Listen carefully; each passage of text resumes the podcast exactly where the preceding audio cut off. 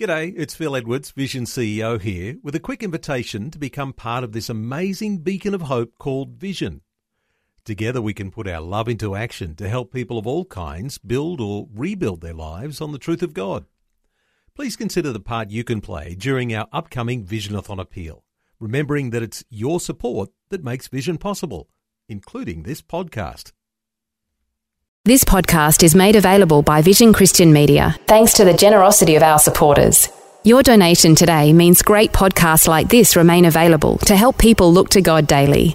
Please make your donation today at vision.org.au. Hello and welcome to Leading the Way with Dr. Michael Youssef, author of more than 40 books, including his latest, Hope for This Present Crisis. Over the last year, we've heard many accounts of people unable to share their last moments with family due to COVID. Heartbreaking stories of families still longing to share final words. Well, today on Leading the Way, departing words from the Apostle Paul. He was able to pen his words to Timothy just before his execution. But they're also for you and me. Words that challenge Timothy and us to don't ever give up on the gospel of Jesus. If your situation allows, thumb or click over to 2 Timothy chapter 4. And let's listen together as Dr. Michael Youssef begins this powerful message. This is the very last of eight messages, series from the very last words of the Apostle Paul, the last epistle that he's written in prison before he was beheaded and went to be with the Lord. In fact, the summary of the entire message is don't ever, ever give up. Don't give up on biblical truth. Don't give up on doctrine. Don't give up on the authority of the scripture. Don't give up on the infallibility of the Word of God. And he told us why because it is God breathed. And that message that he leaves to Timothy and leaves to us are very last words before he went to be with the Lord. Don't give up, no matter how unpopular the gospel of Jesus Christ becomes in our culture, in our society, in your schools, in your campus. Don't ever give up, is the last words that is written from the great apostle. Turn with me, please, chapter 4, beginning at verse 9, all the way to the end. But before I even get to the passage, before I expound these last few verses of the second epistle to Timothy, I want you to notice something that is not written. I want you to focus with me just for a little bit about something that is not here. You say, well, how can I do that? I'm going to show you. You notice that in these last words of the Apostle Paul, there is not a tinge of bitterness, there is not a hint of regret, there is not a major of remorse, and there is not a thought of anguish. Earlier in the chapter, he said, I am completely satisfied that I fought the good fight. I stayed in the battle. And in the heat of the battle, I didn't defect to the enemy. I didn't cut and run. I fought the good fight. Then I ran the race. I ran the marathon that was set before me. I did not stop. I did not look for a shady spot, but I ran the whole race. And I've kept the faith unmolested, unmodified, unwatered down. I kept the faith. Now, beloved, this is a clear indication to me that the great Apostle Paul kept short accounts with God. He kept short accounts. And therefore, when the time came for him to die, he was ready. Oh, but there was a little bit of sorrow in his heart. But you notice this is not feeling sorry for himself. The little sorrow that he has in his heart is not for himself. The only sorrow he had was those who have defected from the faith, that those who've turned their back on the faith, that is the deepest sorrow that you see here. The lack of courage on the part of other believers. That's the only sorrow that he has. I want you to hear me right, please. This is important. The Apostle Paul mentions 17 names in this short passage, 17 names in this passage alone. And here he does not suggest for a moment that all of these friends and colleagues have forsaken him or defected the faith. No, he said some of them were scattered around preaching the gospel.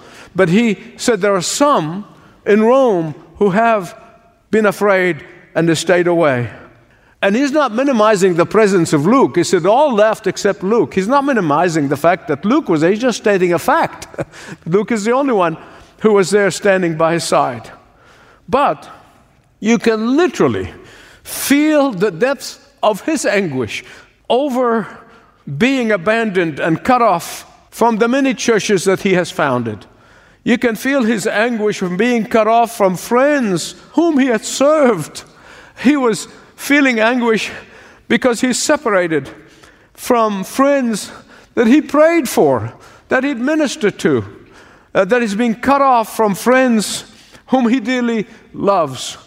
But the greatest pain that he's experiencing in these last moments of his life, the greatest pain he's experiencing in this passage that we see in those last words is that a former companion who was his companion in ministry, who was his colleague in ministry, but now he defected to the world. Demas is mentioned three times in the scripture. Three times. And these three times were really the biography of this man known just as Demas. That's all we know about him. And this biography represents a downward spiral, a downward spiral in his spiritual walk and spiritual life. A man who started well, but he ended up badly. You see, the first time he's mentioned is in Philemon, verse 24. Paul said, Demas, my fellow worker, my dear colleague in the ministry. And then the next time he gets mentioned is in Colossians chapter 4, and he was just mentioned as Demas. And finally, here in 2 Timothy chapter 4, the third time he is mentioned, Demas has forsaken me, for he had loved this present world. Oh Lord, please, may this never be said of me. It may never be said of you. I want you to hear me right. There can be very few things that breaks the heart of a servant of God than seeing people who had every reason to do great things for God, but chose the low road. But I also know that there is nothing that breaks the heart of a parent more than seeing their child who has great potential to accomplish great things for God, but disappoints him. There is nothing more heartbreaking for a spouse who knows that his or her spouse had great potential for God, and yet they opted for mediocrity. And just as Paul had his Demas, Abraham had his Lot. Isaac and Rebekah had their Esau. Oh, how Abraham must have longed for and was brokenhearted when his nephew Lot chose the area that he chose and ended up in Sodom and Gomorrah. How he longed that he would follow in his footsteps, but he didn't.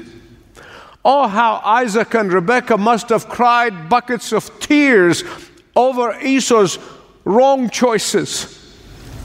We know that Paul, he tells us that he wept over the rebellious believers in the church of Corinth. And here he grieves over Demas, who have decided to pursue the mirage of worldly success instead of serving the King of Kings. Oh, what a letdown. Oh, what a disappointment. Oh, what a heartbreaking situation. Now, beloved, listen to me. When you have a Lot in your life, or an Esau, Oh, or a Demas who breaks your heart, I want to tell you on the authority of God's word don't ever, ever, ever stop praying for them. God will answer that prayer. Spurgeon said, whenever God brings somebody to the kingdom from a family, he has a plan for the rest of the family. And Paul affirms that in 1 Corinthians chapter 7. Philip Brooks said, In the Christian life, the deeper depths of sorrow the higher heights of joy, they come together. And so don't ever give up praying for them. Don't you ever give up praying for them. You might not see it in your lifetime. For your sake, I pray that you see it in your lifetime. But if you don't, don't ever stop praying for your prodigal. God will bring her, God will bring him to himself. God will do it, and he will answer your prayers. That's a prayer you know that he will answer. Demas has forsaken me, for he loved the present age. Let me ask you is there a Demas in your life that's breaking your heart? Is there someone whom you dearly love and you want to help so badly, but all they do is reject and refuse? Is there someone? Is there someone in your life in whom you have invested your life and invested your time, and all you get back is ingratitude? Is there someone in your life in whom you have placed high hopes and ended up disappointing you big time? Take heart. Take heart. Say that with me. Take heart. Never give up praying for them. Paul is heartbroken over Demas's defection. And that is why he asked for Timothy to come as quickly as possible. Listen to me. The great apostle, the great apostle to the Gentile, handpicked by God from being a persecutor to being the great apostle Paul, who wrote the vast majority of the New Testament, felt the discouragement that comes from disappointment. So don't ever feel bad about being discouraged every now and again. In fact, twice in this passage, he tells them, he said, Hurry up, hurry up, and come to Rome. In verse 9, he said, Do your best to come to me soon. Verse 21, Do your best to come before winter. And here's something very important for all of us. Listen carefully. If the great apostle Paul needed encouragement from Timothy, his young colleague, who are we to shun encouragement from anyone at any age or any stage? Sometimes I think we all like that little boy. And they kept saying to him, Don't be afraid of the dark. Don't be afraid of the dark. God is with you. God is with you. And he says, Yes, I know that. But I want somebody with a skin on. I think most of us like that. Listen to me. Even the great apostle Paul felt alone and abandoned. Now, here's one thing that you need to understand about loneliness because people confuse that. Loneliness and aloneness are two different things, they're not the same. Sometimes a person is so lonely, and yet he or she is in a room filled with people. You can be alone without being lonely. There are some who are alone but not lonely. Loneliness can be the loneliness of vision when nobody is able to see or share your vision. Loneliness can be the loneliness of leadership when no one can understand it unless they've been through it. Loneliness can be the loneliness of conviction where you stand in your school and in your classrooms and on your campus when you stand up for the truth of the gospel alone. Loneliness can be the loneliness of conviction and nobody is sharing that conviction that's near you. Look at verses 16 and 17. In verse 16, he said, At my first trial, that's court trial, he went on a court trial, and the first trial he went to, he said, No one came to my support. Everyone deserted me. May it not be held against them. Isn't that amazing? He's praying for their forgiveness, just like our Lord did on the cross. Verse 17. Oh, but the Lord stood by my side and he gave me strength. Praise God. Even the best of Christian friends can go wobbly on us when we are under attack from the world. And when that happens, there can be no greater loneliness. Listen, we live in a time when even Christian friends are happy to be around us as long as we have benefit to them. But as soon as the benefits are gone, they abandon us. We know that. Don't be surprised when you see it. Paul stands in a long line of men and women of God who stood alone. He was not the only one. And he's not the only one that in his very loneliness, the Lord appeared to him and ministered to him in a personal way, in a special way. Elijah Bless his heart. I mean, after great victory, he runs for over a hundred miles. And then he goes in the mouth of Horeb, and then he said, I'm all alone. Nobody. And God said, No, there's 7,000 knees have not bowed down to Baal yet, and you're not alone. But nonetheless, the Lord ministered to him in a loving way. I often reflect on poor old Noah. Think of how absurd it is to obey God and build a big ship in the desert. These people never seen rain, let alone deluge of it. Uh, during the construction time, no doubt his neighbors, and I'm speculating, poor old Noah, poor Noah, he's lost it. Look at him, poor old, oh, he flipped his cork finally. You know, poor old Noah. He thinks he's obeying God. He hears voices. I mean, we told him a little bit of religion go a long way. We warned him against too much religion. we told him not to get too fanatic about hearing God's voice because we knew that this excessive religion will get to him one day. Look at him now. Look at him now, building a ship on a dry land. Where is he going to go with that ship? That was well and good until the windows of heaven opened and the earth opened and the floods came and they were drowning in the waters. Probably they were crying out to Noah, probably apologizing for mocking him, probably asking for forgiveness, but it was too late. Because the Bible said God shut the door, not Noah, but God. God shut the door.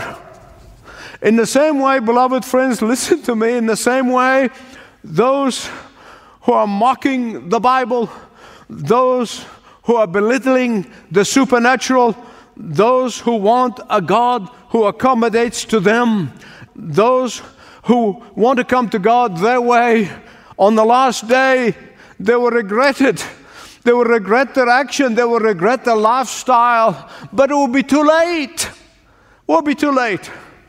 Job perhaps stand out as the ultimate in feeling loneliness of abandonment. One time, he reached such a low ebb in his life that he began to believe that even God, in whom he has placed all of his trust, has also abandoned him. And yet God met Job too, and he met him in the whirlwind. And that is why Job could say in 42 5, I have heard of you by hearing of the ear, but now my eyes have seen you. Oh, yes. No matter how bleak your loneliness or faithfulness may be, listen to me. You're never alone. You're never alone. Say that with me. You're never alone.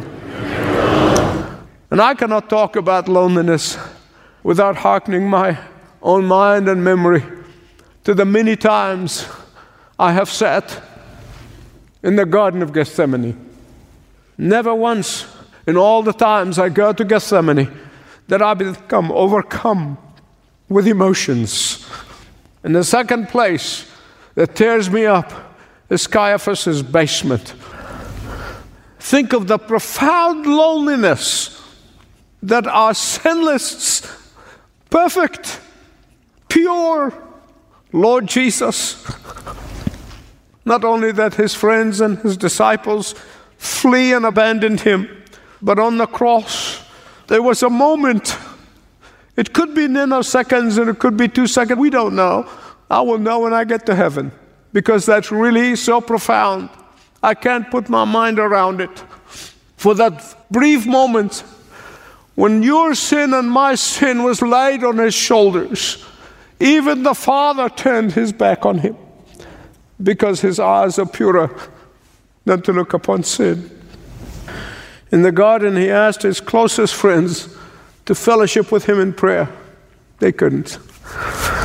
The last night before the crucifixion, he spent it in Caiaphas's basement, and it's uh, four walls with a hole in the ceiling from which they dropped him.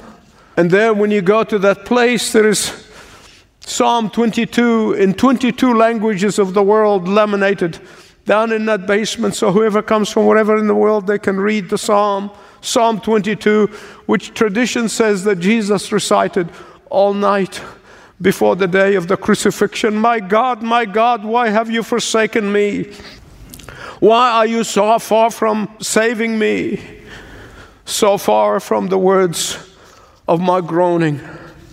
Question Why does our culture not know how to deal with loneliness? Why so many in our culture are suffer in silence? Why are so many afraid to admit their loneliness? Some think the admission of loneliness is a sign of weakness. It is not. Even some Christians, they think that it is not spiritual to say, hey, I need fellowship. I need fellowship. At this moment in Paul's life, he was not concerned of how many likes he's got on Facebook. He was not concerned about how many followers he's got on Twitter. At this moment in his life, he's not caring about social media. No, he feels forsaken. So instead of brooding, instead of brooding over it, he prays for their forgiveness. May the Lord not hold it against them. Second half of verse 17. He says, I was delivered from the mouth of the lion. Who is the lion? Peter tells us who the lion is. He's roaring around, roaring like a lion. He's forever prowling, he's forever growling, and he's setting traps for every one of us. He's setting traps for the faithful children of the living God. He's forever setting traps. He was setting traps for Paul. He wanted to get Paul to abandon the faith. He wanted to get him to turn his back on biblical truth. He was trying to get him to compromise his conviction. He was trying to get him to save his skin. And Paul rejoices that the Lord delivered him from all the entrapments of the lion. Beloved, in the time of loneliness, Satan sets traps. He sets his traps. And this is not a time for you to abandon Christian fellowship. Why? Because when Satan tries to tempt you to think that it is your faithfulness that causing you your loneliness, then the Christian brothers and sisters are going to remind you of the promises of God. Amen? Yes. Some of you might be going through your own private Gethsemane right now because of your obedience to the Word of God. Satan will try to entrap you on every side. And then you can join the Apostle Paul in verse 18 and say that God is going to keep me safe and is going to take me safe all the way home, no matter what. Beloved, listen to me. It is natural to go with the flow, but it is divine to stand alone. It is natural to flow with people and drift with the tide, but it is divine to stand up and stem the tide. It is natural to compromise your conviction and follow the trends, but it is divine to sacrifice temporary popularity on the altar of God. And whatever you do, remember the words of the series of messages don't ever, ever, ever, ever, ever ever, how many evers of these? Ever give up. Don't ever give up. Encouragement to finish well and stand against the tide of culture from Dr. Michael Youssef. This is Leading the Way. If what you've heard today has stirred something deep within you, and you'd like to speak with someone about what it means to become or live as a Jesus follower, please consider speaking to one of Leading the Way's pastoral team members. Begin your conversation at ltw.org/jesus. And if you'd like to connect further with the ministries of Leading the Way, perhaps learn more about how Dr. Youssef is impacting lives across six continents, we'd encourage you to visit ltw.org/connect. It's a place where you can submit testimonies, give feedback to the Leading the Way team, subscribe to free subscriptions, get info about our apps, sign up for podcasts, and more. It's a full service site that will encourage you in your spiritual growth ltw.org/connect.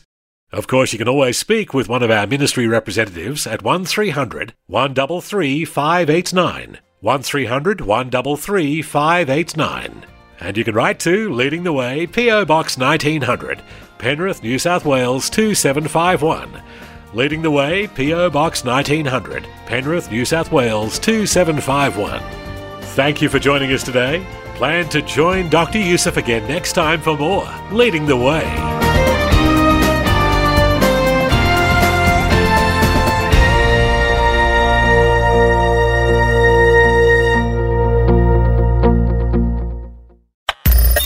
Thanks for taking time to listen to this audio on demand from Vision Christian Media. To find out more about us, go to vision.org.au.